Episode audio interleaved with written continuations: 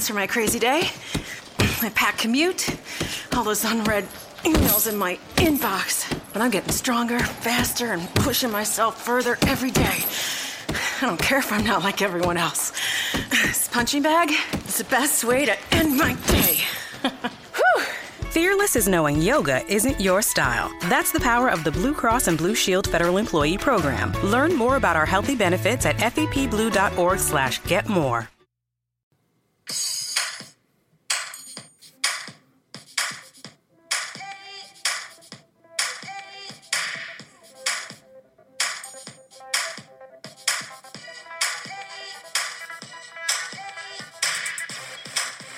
You are Locked On Dolphins, your daily podcast on the Miami Dolphins, part of the Locked On Podcast Network. Your team every day.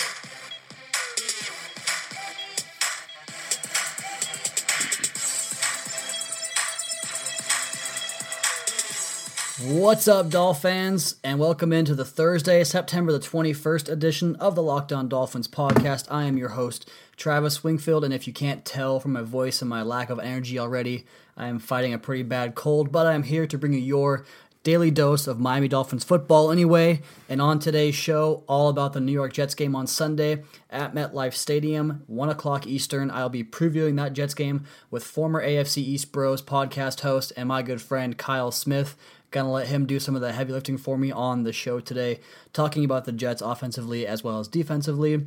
But first, guys, as you know, I gotta remind you to subscribe to the podcast on Apple Podcast, Stitcher, TuneIn, wherever you get your podcast from. Go ahead and drop me a five star rating, write me a nice little review, helps the podcast grow, helps to get out to more Dolphins fans. And don't forget check out the Locked On Sports family of podcasts including the Locked On NFL podcast and the Locked On Heat podcast for national and local coverage of your favorite teams. Lastly, follow me on Twitter at Wingfield NFL. Follow the show on Twitter at Locked On Fins, and check out my personal website thirdand10.com where the Week Two quarterback grades are up right now. Some Jay Cutler stuff on there for you. Where does he rank in Week Two? Where does he rank for the season? in terms of all the quarterbacks across the league, some GIFs, some scouting notes, all the good stuff you're looking for there at thirdand10.com. And I also have to tell you guys about mybookie.ag. If you follow me on Twitter, you know I'm always talking about college football, betting on the games, as well as the NFL betting on games. And a lot of people ask me for my advice on who I got this week in certain games, spreads, over under, all that stuff. Well, let me tell you this where you're betting at is just as important as who you're betting on. So that's why I always tell people to go to mybookie.ag. MyBookie has been in business for years and their reputation is rock solid. They do 100% cash bonuses, so off the bat, you're making money for doing absolutely nothing. And they have the fastest payouts. It's seriously only two business days, much better than other services I've used before. Just the two day payout. And you know who's going to win, right? So lay down some cash on the on the big games and win big today. I wouldn't put my name on something if I didn't believe in it, and mybookie.ag has been that good to me. That's why I'm urging you to make your way to mybookie. You win, they pay. They have in game betting, live betting, the most rewarding player perks in the business, all the fun props, and an all new mobile site that makes wagering on the go an absolute breeze. For a limited time only, join MyBookie now and they will match any deposit with up to a 100% bonus. Use promo code locked on to activate that offer. Again, that's promo code locked on. Visit mybookie.ag today. You play, you win, you get paid. All right, guys, before I get to Kyle here in a, in a couple of minutes, just wanted to talk about the Jets Dolphins game coming up on Sunday again at MetLife Stadium, 1 o'clock Eastern Time. Dolphins 1 0, Jets 0 2. And if you've been following the Jets narrative at all this offseason, their entire plan is to play for the the highest possible draft pick they can obtain to find their quarterback of the future. We all know about 2018 being the year of the quarterback in terms of college football and bringing those prospects up to the next level. So the Jets seem well on their way to achieving that goal. They kept Todd Bowles around kind of as a seat warmer until they, you know, kind of clean house at the end of the offseason. We'll get to more to that in more detail with Kyle as, as I'm sure he knows much more about it than I do. But just kind of want to talk about where the Jets might be as a team at this point. They just got back from Oakland after getting completely annihilated by the Raiders. You know, the whole Marshawn Lynch dancing on the sideline thing. This is their home opener. I imagine the crowd's going to be probably out in full force with the bags over their heads. But still, even with all that said, even with the Dolphins coming off the emotional win and, and everything that they have going for them right now, and you know, getting a win in adverse circumstances, it just strikes me as one of those games that's going to be a bit of a struggle. Just because, I mean, what else would it be? Adam Gase is kind of you know he's been awesome. There's no question about that. The what he the impact he's had on this team, but his formula, and it's not on purpose, I'm sure, has kind of been to outplay teams throughout the course of three or four quarters, or three and a half quarters, I should say, of the game. Outgain them, you know, get into the red zone more, and then they kind of bog down, or something happens, some type of critical error, whether it was a missed kick last year, a blocked kick, or failed red zone attempts, or failed first and goal attempts, like two that the two they had in Los Angeles last Sunday. They just seem to kind of shoot themselves in the foot enough to keep the game close, and then they find a way to win at the end of the game at the end of games, which is a great characteristic in and of itself that you can find ways to win games at late in the end in adverse situations. But also, you'd like to see them kind of put the the foot down on the pedal a little harder and kind of bury teams when they have the opportunity. Last year, they had a chance with the Niners in that game, leading by 17 points going into the fourth quarter, or early in the fourth quarter, I should say. And Colin Kaepernick led the, the Niners back into that game and had a chance to tie it on the final play of the game. And Dolphins luckily held serve. Would have been, you know, the end of the playoff run or the, the end of the opportunity to make the playoffs if that game had gone the other way. So it'd be nice to see the Dolphins put their foot down and, and really bury a, a, a, bad football team in the New York Jets. And um, I don't want to get too much more into the Jets since we have Kyle coming on here in a minute, but I do want to talk about the injury report because that's something that's pretty tangible that like, we can discuss right now. And if you look at the Dolphins injury report, there were five players that did not practice on Thursday, and one that was a limited participant in practice. And then Damien Williams was listed as a full participant in practice. The limited player was Jarvis Landry. We know kind of what he does and, and how he can respond to being injured or playing hurt. And he even went off the field late last week in the Chargers' victory when he got tangled up at the end of a play, and it was actually a very impressive Ajayi run, and even more impressive block by Landry where he got kind of rolled up on, comes off the field, comes back on the next play. He was limited, he'll be fine. That's just what he does. He plays every week. Jay Ajayi did not practice. I gotta imagine that's more of a kind of preserving the workhorse and, and what he does. I mean, the guy is just a, a load and doesn't really need to practice as much as he needs to play on Sunday, so he'll be fine. Ray Maualuga did not practice, but I mean, who really cares at this point? DeVante Parker didn't practice, but the Dolphins say I think he'll be okay to go on Sunday. Jordan Phillips did not practice. He was actually in a walking boot. That does not look good for Sunday. Hopefully, he's back for the London trip. And then Mike Pouncey also did not practice, but as you guys know, he's in bubble wrap throughout the course of the week. So keeping him on ice, Jay, Jay, Jay Ajayi on ice, and then DeVante Parker probably something similar along those lines. So Dolphins appear to be at mostly full strength, maybe down Jordan Phillips, I'd imagine, in that game. As for the New York Jets, Robbie Anderson and Leonard Williams, the two big notable names, in, were limited participants in practice on Thursday. I imagine they'll play, but those are two of their best players at this point of the season. Four guys did not practice. Jordan Leggett, the rookie tight end, Tom, uh, Eric Tomlinson, excuse me, Muhammad Wilkerson was a DNP as well, and Brian Winters a starting left guard. So those are some big names. If those guys were to miss the game, could have a big impact on the game, especially those offensive linemen having to deal with the Dolphins' stout defensive front, and then obviously Wilkerson and Leonard Williams being would be big losses for the Jets in this game. But even if the Jets are at full health, you would hope the Dolphins can go in and beat them. So I will get you guys my score prediction at the end of the episode when we have Kyle on and I'll let you know what that is. But first, I got to remind you guys about our new partnership with Pro Football Focus. Pro Football Focus is kind of revolutionary in terms of their impact on the National Football League. If you watch the Sunday night games on NBC, they have the positional ranks, and that is from Pro Football Focus. So they have made their way into the mainstream media. And what PFF is doing with us is giving away a free Edge subscription, which is a $40 value. And the way you can win that Edge subscription is by writing a review on this podcast and leaving your Twitter handle in that review. And we'll choose one person at random from the entire Locked On Podcast Network for each week to win a free PFF Edge subscription. Again, it's a $40 value. NFL player grades, snap counts, positional ranks, fantasy projections, rankings, tools, and charts, NFL draft coverage, and PFF profile and stats of those college players team and player pages featuring PFF stats. Also, Jeff Ratcliffe, director of fantasy for Pro Football Focus, will join the Locked On Fantasy podcast every Thursday for 10 minutes, and Mike Renner will join the NBA or Locked On NBA podcast every Wednesday. Again, a free PFF Edge subscription to one random draw. All you have to do is go ahead and write a review on this podcast and leave your Twitter handle in there, and they will pick one person at random for a free PFF Edge subscription every week, a $40 value. Again, that's profootballfocus.com. This is the Locked On Dolphins podcast. Your host, Travis Wingfield. Follow me on Twitter at Wingfield NFL. Follow the show at Locked On Fins. And we are going to go ahead and get our guest on the line right after this. You're listening to Love Advice with Leanne. Caller, you're on the air. Uh, hi, Leanne. Longtime listener, first time caller. Why, in your professional opinion, do you never take my calls off the air? Is this Carl? Yep, it's Carl. I mean, we had a few dates, everything was great. I thought, uh. Well, you know, when you switch to Geico, you could save a lot of money on car insurance. Okay, awesome. You should call them. I will. Geico, because saving 15% or more on car insurance is always a great answer. And joining the podcast now is someone I consider to be a good friend, although we've never even met, and although he wears the wrong shade of green. It was on his program that I popped my podcast cherry. The AFC East Bros podcast was such a great mix of personality and informative football talk. That is, of course, Kyle Smith. Kyle, how you doing, man?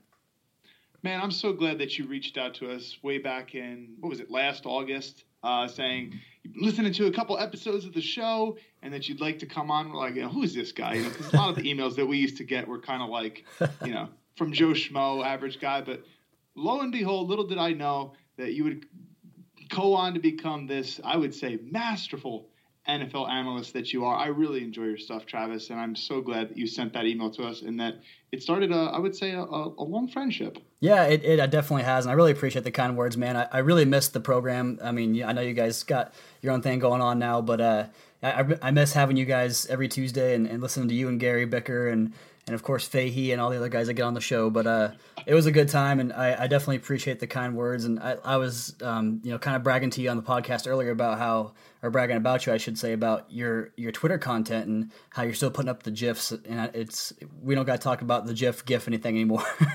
but uh, um, you know, it's I, I like seeing your your GIF breakdown. So I wanted to get you on talk about the Jets game a little bit today. Yeah, absolutely. I mean, I mean, I don't know how you do it, man. Uh, and I just have a ton of respect for the amount of work that you put in. I even wonder if you do sleep because. you know, I mean, not only you covering the Dolphins as in depth as you do, but you're also doing like deep dive on all the quarterbacks, and obviously you do a decent amount of scouting in the college game. So I don't know how you do it, man. And for me, it was kind of like I, I needed to scale back a little bit just because you know covering the four teams as in depth as I did, it was a lot for me. But now I focus more of my efforts on the Jets and yeah, I feel like that's one thing I always want to do is just kind of throw up a lot of stuff and really have some strong takes on the Jets. So I'm here to give them to you, man. And it is it is a good follow, guys. It's at AFC East Bros. It's Kyle Smith. Like you said, if you're interested in the rest of the AFC East, like I mean, a lot of fans don't really care about other teams, but I, I always care about what's going on, especially inside the division. So Kyle Smith is a great follow for that reason. And uh, yeah, let's just get into this game real quick, Kyle. And I wanted to ask you about a few things here, mainly. And the first thing that jumped off the screen to me when I watched the Jets was, and I think it's pretty obvious for a lot of Jets fans too, is the two rookie safeties, Marcus Maye and Jamal Adams. And I just want to get your feelings on what you think of these guys through two games, what you think of them long term, and kind of riff about their differences in style of play and just what they kind of bring to the table. I think so far in two games, my opinions on them are the same as they were after we drafted them. I love Jamal Adams. I didn't love the pick at six, but um, you know, he kind of is what he is. He's as advertised. You know, he was known as this, you know, this this energy bunny runs all over the field, and we saw that in Oakland last week, where you know basically he rushes off the edge on the left hand side, you know, and Marshawn Lynch runs all the way to the opposite side. And Jamal Adams has to hurdle over uh, his own players who are on the ground, and then he ba- makes a goal line saving tackle on Marshawn Lynch. Uh, he's very versatile. You know, you can play him single high, even though the Jets haven't been doing that, and I, I wish they would do that a little bit more. Um, you can put him in the box as a safety. You can put him as linebacker. You can slide him out and play a little bit of slot corner. Uh, he's definitely one of the best players on the Jets thus far. Uh, he's been pretty good. He had a little, um, co- he had a couple coverage busts uh, week one against the Bills, but again, he is still a rookie. So um, uh, one thing that's been a little disappointing about him, and you could see this on his college tape, is he's still diving at running backs' ankles too much. Uh, he missed some tackles in the preseason going against Amir Abdullah. And, you know, this is a different game in the NFL. You're going against much better runners. You have to run and drive your feet through the tackle and wrap. You can't just be diving at people's ankles, especially when you do that. You're going to give the running back an opportunity to fall forward and get a couple extra yards. So I want to see him sure up on that a little bit. But he's still been, by, by and large, very good so far. Marcus Maye, on the other hand, I have I did not like this pick at 39, and I still don't like it. Uh, and after a pretty solid showing in Oakland last week, people were saying, "Oh, the two safeties, they're great." Well, Marcus Maye was pretty damn bad week one. By my count, he was responsible for two touchdowns. You know, he was in man coverage on the goal line against Charles Clay. Charles Clay gave him the head fake to the inside. Marcus Maye bit hard on it, stepped inside. Charles Clay easily went outside, man coverage touchdown. Uh, and then Marcus Maye made a, a um, he made a mental error on the goal line later in the game. He's in man coverage against Andre Holmes. Andre Holmes runs behind the whole offensive line. Uh, it was a play action play. Marcus Maye bid on the PA, and then Andre Holmes is easily wide open on the left hand side, scoots in for another touchdown. But it wasn't just that, too. You know, what was Marcus Maye supposed to be good at? And the one thing that I thought he was at least okay at in college was, you know, he could come down in the run game and, and lay a lick on, on a runner. Um, but I never thought he was great at it. This, but a lot of other people thought that he was. And sometimes I think he's too timid in the run game. Um, sometimes, like I feel like when he's got when he's in open space, sometimes like you know I was kind of taught in high school, you know, break down and make sure that you just make the tackle, which you know makes some kind of sense. But you're letting the runner make the first move. You're letting the runner deliver the blow. You're going to let the runner take advantage of you. And we saw that week one, he had Shady in the open field, and Shady can make the best of the miss, but you know he was way too passive on that. He did play a little bit better in that respect um, week two, where he had a very nice open field tackle against Marshawn Lynch. He also had a big hit on Jared Cook, and he gave up no passes in um, that Oakland game. But the thing is this, and I was really shocked to see this. Todd Bowles has been playing Marcus Maye almost the vast majority of the time as the single high safety. And I did not see that skill set of him in college. In fact, he gave up a lot of touchdowns his senior year, or not his senior year, his last two years in coverage. And I never saw that type of range that you'd want as a guy playing in those single high looks all the time. And the reality is the Jets are 32nd in run defense right now. And so teams haven't had to throw the ball against the Jets. And I wonder, once teams have to throw the ball more, and they're going to throw it deep more often. Maye's going to be tested more. Are we going to see him exposed yet in that instance? And just because he hasn't really been exposed as the deep safety yet doesn't mean that he won't. So I still need to see that from him. So I'm going to temper my expectations and um, my belief in Maye a little bit more at this point than a lot of other Jets fans are. That's a really good transition into my next question for you because in game one for the Dolphins, they really rode Jay Ajayi. He had 28 carries. He was on the field for 64 out of the 68 offensive snaps, which I've never seen that before, at least in, in the modern era of football with, you know, rotations and, and sub packages and stuff. So I was curious to get your thoughts on them because along with them, and, and I know the cornerbacks last year really struggled with, with the Jets, and I haven't really had a chance to see how they've performed so far this year. I know you guys still have Buster Skrine, which I think he's oh, kind God. of the public enemy number one there in New York. But um, I was curious to ask you simply because – you know the Dolphins have this three-headed receiving core, and also they they ran Julius Thomas out for 65 out of those 68 snaps last week. So with Kenny Stills, DeVante Parker, Jarvis Landry, and uh, you know a, a, a, former shadow of what he used to be, Julius Thomas. How do you guys? How do you ex, how do you expect the Jets to defend those guys? How do I expect the Jets to defend those guys? Uh, uh, I mean, the thing is, what are the Dolphins going to do? Are the Dolphins going to run the ball a lot? And if I were the Dolphins, I would run the ball a lot because Travis. I mean, you said that you you watched a lot of the gifts that I was posting out. The Jets are just horrible in run defense, and the biggest reason why is these linebackers. Not only did you lose Sheldon Richardson on the defensive line, but the linebackers they first of all they can't cover anybody in pass coverage, but the more disappointing thing is how bad they are in, in the run game. And week one, so Miami runs a lot of outside zone, right? Yep. You know, and obviously Buffalo now with their new Rick, uh, coordinator Rick Dennison, they run a lot of outside zone as well. And a lot of outside zone is designed to have a cutback. Now, Darron Lee is not a processor at all. He doesn't know where to go. He, I, have been saying this. If you give him a certain gap, tell him to shoot the gap, he's got a decent amount of athleticism. He can do that. But if he has to read and he's responsible for multiple gaps, tendencies are he's going to mess it up.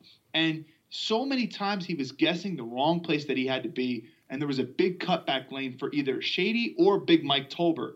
And the same thing with Demario Davis, who is a terrible, horrific linebacker. Julian Stanford, our, our other inside linebacker, is terrible as well. So I don't know how we're going to stop Jay Ajayi. I don't know at all because even if Ajayi, even if Darron Lee happens to meet Ajayi in the hole, he's not the best tackler in the world. So I mean, uh, how are the Jets going to plan on uh, stopping the Dolphins? I don't exactly know what would be their plan. um, I guess you'd want to blitz Jay Cutler a lot because you know, he's a quarterback that's shown that, you know, one under pressure, he can make a rash decision. Bowles likes to blitz. So I anticipate on them uh, blitzing him a lot, but I don't know if it's going to be effective. I certainly don't think it's going to be uh, effective. And I don't see how we're going to stop your guys running attack. And the reason I asked about the passing game was because, and this this is probably a little bit egotistical thinking from a mindset of a team that really hasn't been a powerhouse by any means over the last several years. But a lot of Dolphins fans, you know, we lost the, the bye week because of the hurricane and everything. A lot of Dolphins fans are kind of projecting this as well as the week seven matchup as our bye weeks. And I mean, I know that there are the Jets. The Jets' goal is to you know get themselves in position to draft a quarterback next year. That seems to be the the overwhelming you know organizational goal. But at the same time, the Dolphins aren't really one of these teams that have the luxury of going into a game thinking like they're just going to roll in there and beat anybody, no matter how bad they are, because the Dolphins have to earn that first. So I'm I'm concerned about what they do with Jay Ajayi because he he's been out of practice last two games. That's a heavy workload for week one, 28 carries, 64 yeah. reps, as I mentioned. So I'll be curious to see his workload and see how they get Kenyon Drake involved. I wouldn't mind seeing him get a lot more carries because he only had one last week. But that's, that actually transitions well into my next point because I wanted to ask you about the running backs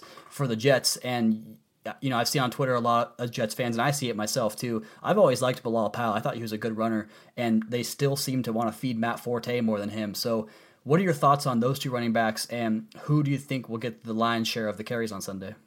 I mean, this it's crazy. This is part of the reason why both my brother, myself, my good buddy Joe Blewett, and so many other Jets fans, Bowles is really clueless. He has a, a strange affinity and attachment to veteran players for whatever reason. They follow his assignments better. I don't I don't know what it is exactly. And it, there's no way you cannot look at the film last year and tell me that Matt Forte was better than Bilal Powell. It wasn't even close, in my opinion. Bilal Powell was phenomenal at the end of the last season. He was even hurt against you guys, if I'm not mistaken, um, in that December matchup at MetLife Stadium. And he still cracked off a couple big runs, even though we got down big in that game. He made a couple nice plays in the passing game. He was excellent in the 49ers game. He's clearly the better runner. But for whatever reason, the Jets still want to feed Matt Forte and give him, you know, the majority of the snaps honestly, if I were, and it's not my focus as a Jets fan, I want us to lose. So I'm actually cool with us playing Forte, to be honest. But um, if I wanted to win games, I would actually start splitting Matt Forte's carries and his reps with our rookie six round pick Elijah McGuire because that dude, let me tell you what, he was phenomenal this preseason, and he had some good college tape to show off with it as well. Yeah, I, but I would. Is definitely the better runner. To, I would, to answer your question, I, I can't even see why they would keep Forte on the roster at this point. I mean, you get the purge with Eric Decker, and you know, you mentioned David Harris and the other veterans they got rid of this season. It Matt Forte really seemed to fall into that group of players. So I was really surprised to see not only him stick around, but also get such a bulk of the workload.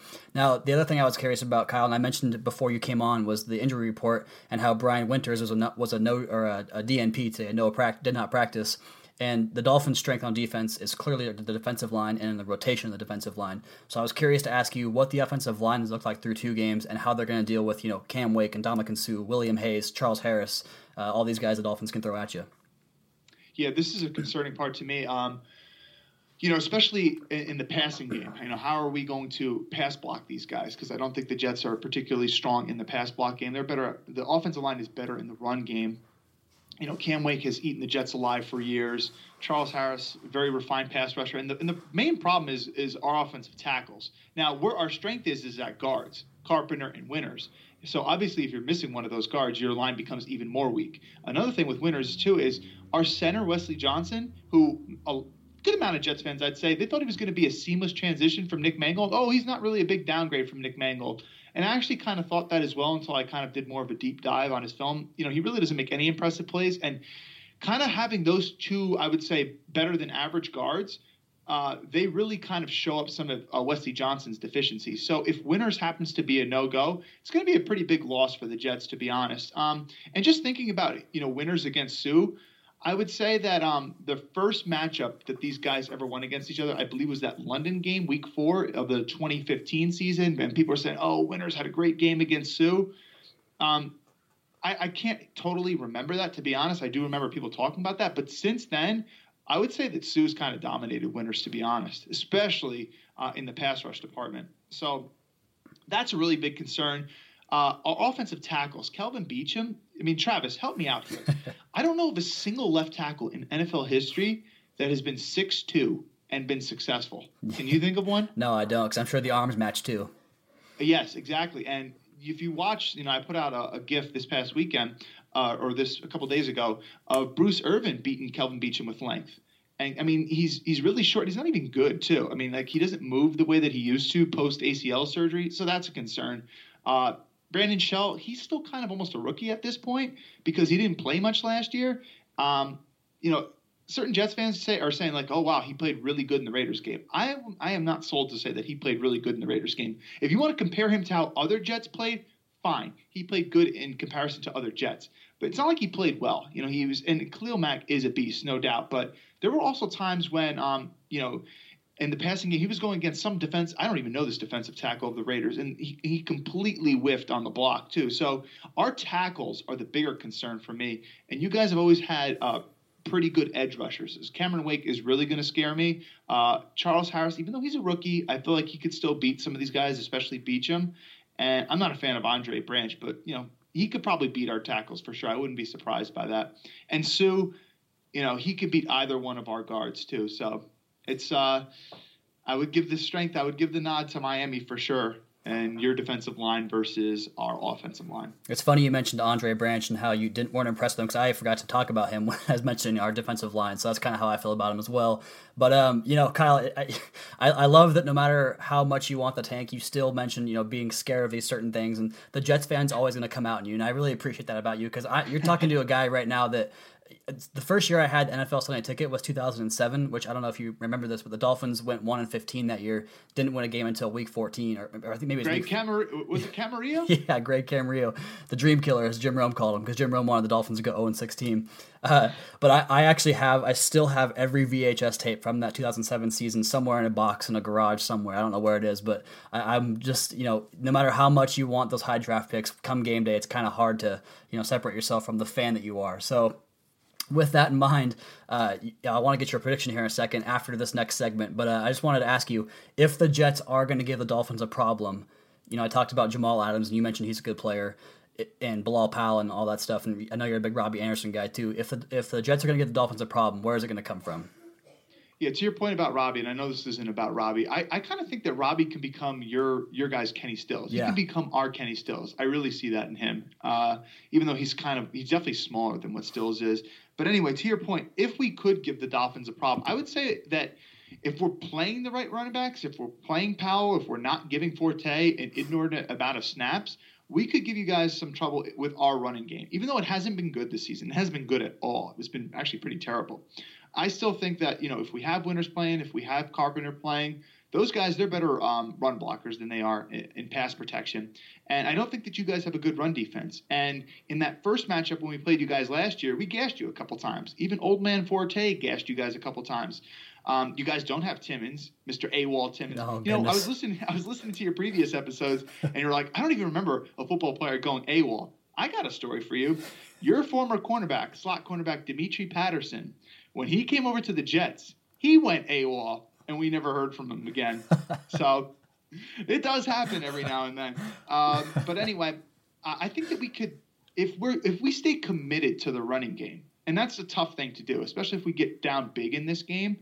Um, it's obviously going to be tough to do that, and that's what happened when we played you guys in the second matchup. But if we stay committed to it, um, I think we can, you know, rattle off three, four, or five yard runs because I don't think that you guys have the linebackers there. You don't have Raekwon, Kiko. I'm not a fan of Kiko. Yep. Um, you know, uh, and Stephone Anthony. I mean, yes, you know, you probably like the move. You know, he is a talented guy. You hope that with proper coaching, he can p- become that guy. But the reality is, he hasn't been with you guys all off season, so you can't expect him to come in and just be, you know, really good at the linebacker spot. And I do like our running backs. I don't love Forte for what he is in this current team right now, but um, I, I love Powell. And I love our, our six round pick, uh, Elijah McGuire. So I think if we stay committed to the running game, I think that could keep the game close to us and we could pop off a couple big runs. And it will keep um, it will keep the third downs more manageable for McCown because you can't expect McCown to go out there and on third and eight and convert. He doesn't have the receivers to do that stuff. But if it's third and three, if it's third and four, okay, then we can maybe pick up a couple conversions and keep the offense on the field. So I think our running game could give you guys a little bit of trouble. If that makes sense. No, that's a great point too. And and there's you know obviously in the NFL there's always a great discrepancy between third and short compared to third and long in terms of conversion rate, right? I think the Dolphins really perpetuate that uh, that standard in the NFL just because you know like you mentioned we do have a good pass rush but our our zone style of corners are so they're not really that quick, twitchy. They don't really move around all that well, so they're kind of tough to, or they have a, a, lot of problems sometimes when it comes to the short passing game. So if they can keep that third and short, like you mentioned, they can actually give the defense some problems. And the listeners on this podcast know how how bearish I am on the Dolphins back seven, the linebackers and corners. I don't, you know, I'm pretty terrified of all of that. So I agree with that, and I do kind of wish that you guys had already pulled the plug on Josh McCown because as bad as he might be, I think that what's behind him is a lot is a lot worse. I totally agree. Totally agree. so uh, if you know if he can stay, and that Bills game, I kind of noticed that he he was staying on schedule and he was staying consistent and making decent throws, and he wasn't killing the team. And then they got behind, and that all went out the window because he had to make some throws, and he, he's not capable of doing that. So I think that's the same idea. And before I give you mine, Kyle, I just want to get a score prediction from you from on this game. Score prediction. I think the Dolphins will win by 10 points. We are that bad. So I'm going to say 30 to 20 Dolphins. That's pretty close to what I have. I have 27 to 19. Some weird field goals for the Jets, a lot of field goals, and then uh, just the Dolphins kind of getting their rhythm going on offense finally. So 27 to 19. Kyle says 320, right in the same ballpark. The spread is seven, I believe, is what I saw for the Dolphins, which is I don't know the last time they were seven point favorites in New York. Had to be the Dan Marino days, I'd imagine. But uh, yeah, it kind of tells you where these two organizations are going at this point. And that brings us to our next and last part here, Kyle. I want you to give me. You, you talked about a little bit before we went on the air. You haven't really done a deep dive into the quarterbacks. It's kind of my realm. Curious to see which of the you know Josh Rosen, Sam Darnold, Josh Allen, Lamar Jackson, I'll even throw in Luke Falk that's my dude. Uh, which which of these quarterbacks are you really uh, looking at in the first round next year? Well, I've done a little bit of dive, and I've certainly read, I think, everything that you've put out on these young guys. And by the way, if I've missed one of your articles, then please send it over my way because I'd love to read it. But um, yeah, I can't say that it's like I've put hours into studying them yet, but I have watched a little bit of them. I've been following threads about them. Um, I'm monitoring their situations because now the thing is, Travis, I'm getting scared that these guys won't declare. Yeah, that's what I'm really getting. I think this is gonna be Peyton Manning all over again. For the Dolphins fans that don't know, we had the first round, the first overall pick the year Peyton Manning could. He was first eligible for the draft, and he said, "You know what? I'll go back to Tennessee." so, um, you know, and lo and behold, we've it's been terrible at quarterback. But hey, uh, we could have had one of the goats. Andrew huh? looked. Andrew Luck at the same thing to the Panthers, and they went up with Cam Newton, which you know looked good, but now it's a little bit dicier. But uh, anyway, it, it, there's uh, definitely a, a, big tree of guys that are available for you. Yes, uh, but to answer your question, um, I know you're a big Allen guy, but for me, I would I, I much I much prefer Rosen, Darnold, and um, Lamar Jackson over Allen. I think Allen is far too reckless with the ball, and I understand that um, he doesn't have any talent around him. Yeah. he's got to be the hero, and that's part of the reason why he probably makes a lot more of these daring mistakes. But I don't know. I, I still think that he probably could rein it in a little bit more. And like for example, that when you put out this GIF where you know he breaks three tackles on a scramble, like throw the ball away at this yeah, point. Don't yeah. kind of keep looking downfield to the point where you make a sack. I feel like he's still a little too reckless with the ball. Kind of like, kind of. And I don't know where you stand on Cutler, but I feel like Cutler's always been a little bit more reckless. He's he's very reckless. I think you need to, as a quarterback, toe that line between when do I have that confidence that someone like Dan Marino had, but at the same time, you realize that the play is over and you got to just throw it away versus I think I can make every damn throw and I'm just going to throw it no matter what. And I think that Allen has a little bit too much of that in him. But um, I, I probably I probably like Darnold the most out of all of them. I, I love how he is late in games. Yeah. As Matt Miller just recently said, the dude is ice cold. I, I, I was watching the end of that game, being that I'm a University of Texas fan. Um, Rosen, I mean, listen, I love Lamar Jackson. Uh, I feel like he's got a strong arm. I feel like you know he manipulates defenders with his eyes. Uh, his running ability is second to none, but that scares me because I don't want my quarterback to be hurt because the best availability is availability, as they say. And yes, at, at, the same time, you know, a lot of these, uh, you know, Rosen and Darnold are running more pro style concepts, even Allen more pro style concepts than Jackson. You watch Jackson, it's a lot of it's, you know, you know, it's an option play, and, or let me go to my first read, and if it's not there, he's taking off with his legs. So it's a little bit harder to judge him in that instance. So I would say it's probably Darnold, Rosen, Jackson, Allen for me at this point. Yeah, it's it's. It, I think a lot of people are going to have differing views on that, and it'll be curious to see. I'll be curious to see what happens with Josh Allen when he gets to the next level because, as you mentioned, and I'll go into some Wyoming football on you here just because I love the guy so much and his ability and his skill set you know, he lost his top three receivers. He lost an 1,800 yard rusher, and he lost his uh, center that w- went to the NFL too. So the talent that he lost, it, and I think last year you saw that in the Nebraska game where he really presses to make plays and tries to save his team, and it, it's just not going to happen when you're playing, you know, a Power Five school and you're out there with these guys that play at Wyoming. And you know, if he goes to the NFL and he goes in the top five, you're going to go to a program that is not up to snuff with the rest of the league. So does that same thing continue to happen? Can he rein it back in? It'll, I'll be really curious to see what happens with all those guys, and especially you know Josh or uh, Josh Allen, my guy. But uh, Kyle, I gotta before I get you out of here, I gotta ask you: Do you have anything else in the works currently, or just the the Twitter feed?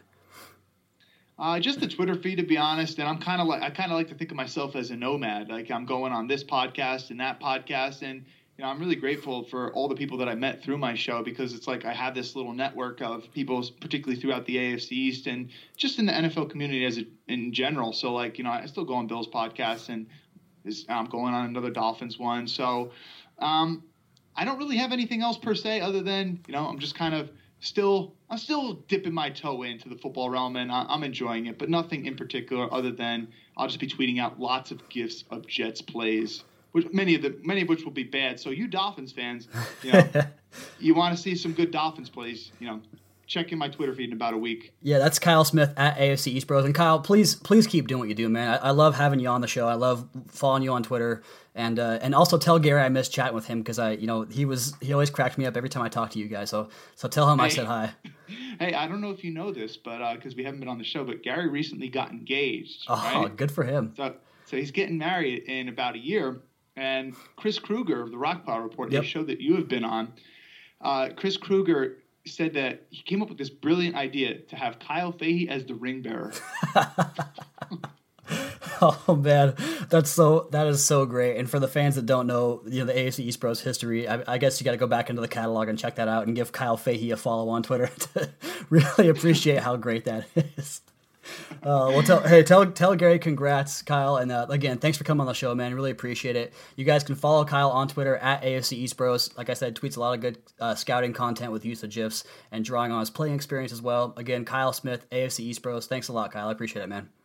Thanks for having me on, Travis. Hope to do this again. Yeah, we will. Uh, week seven, uh, put it in your calendar.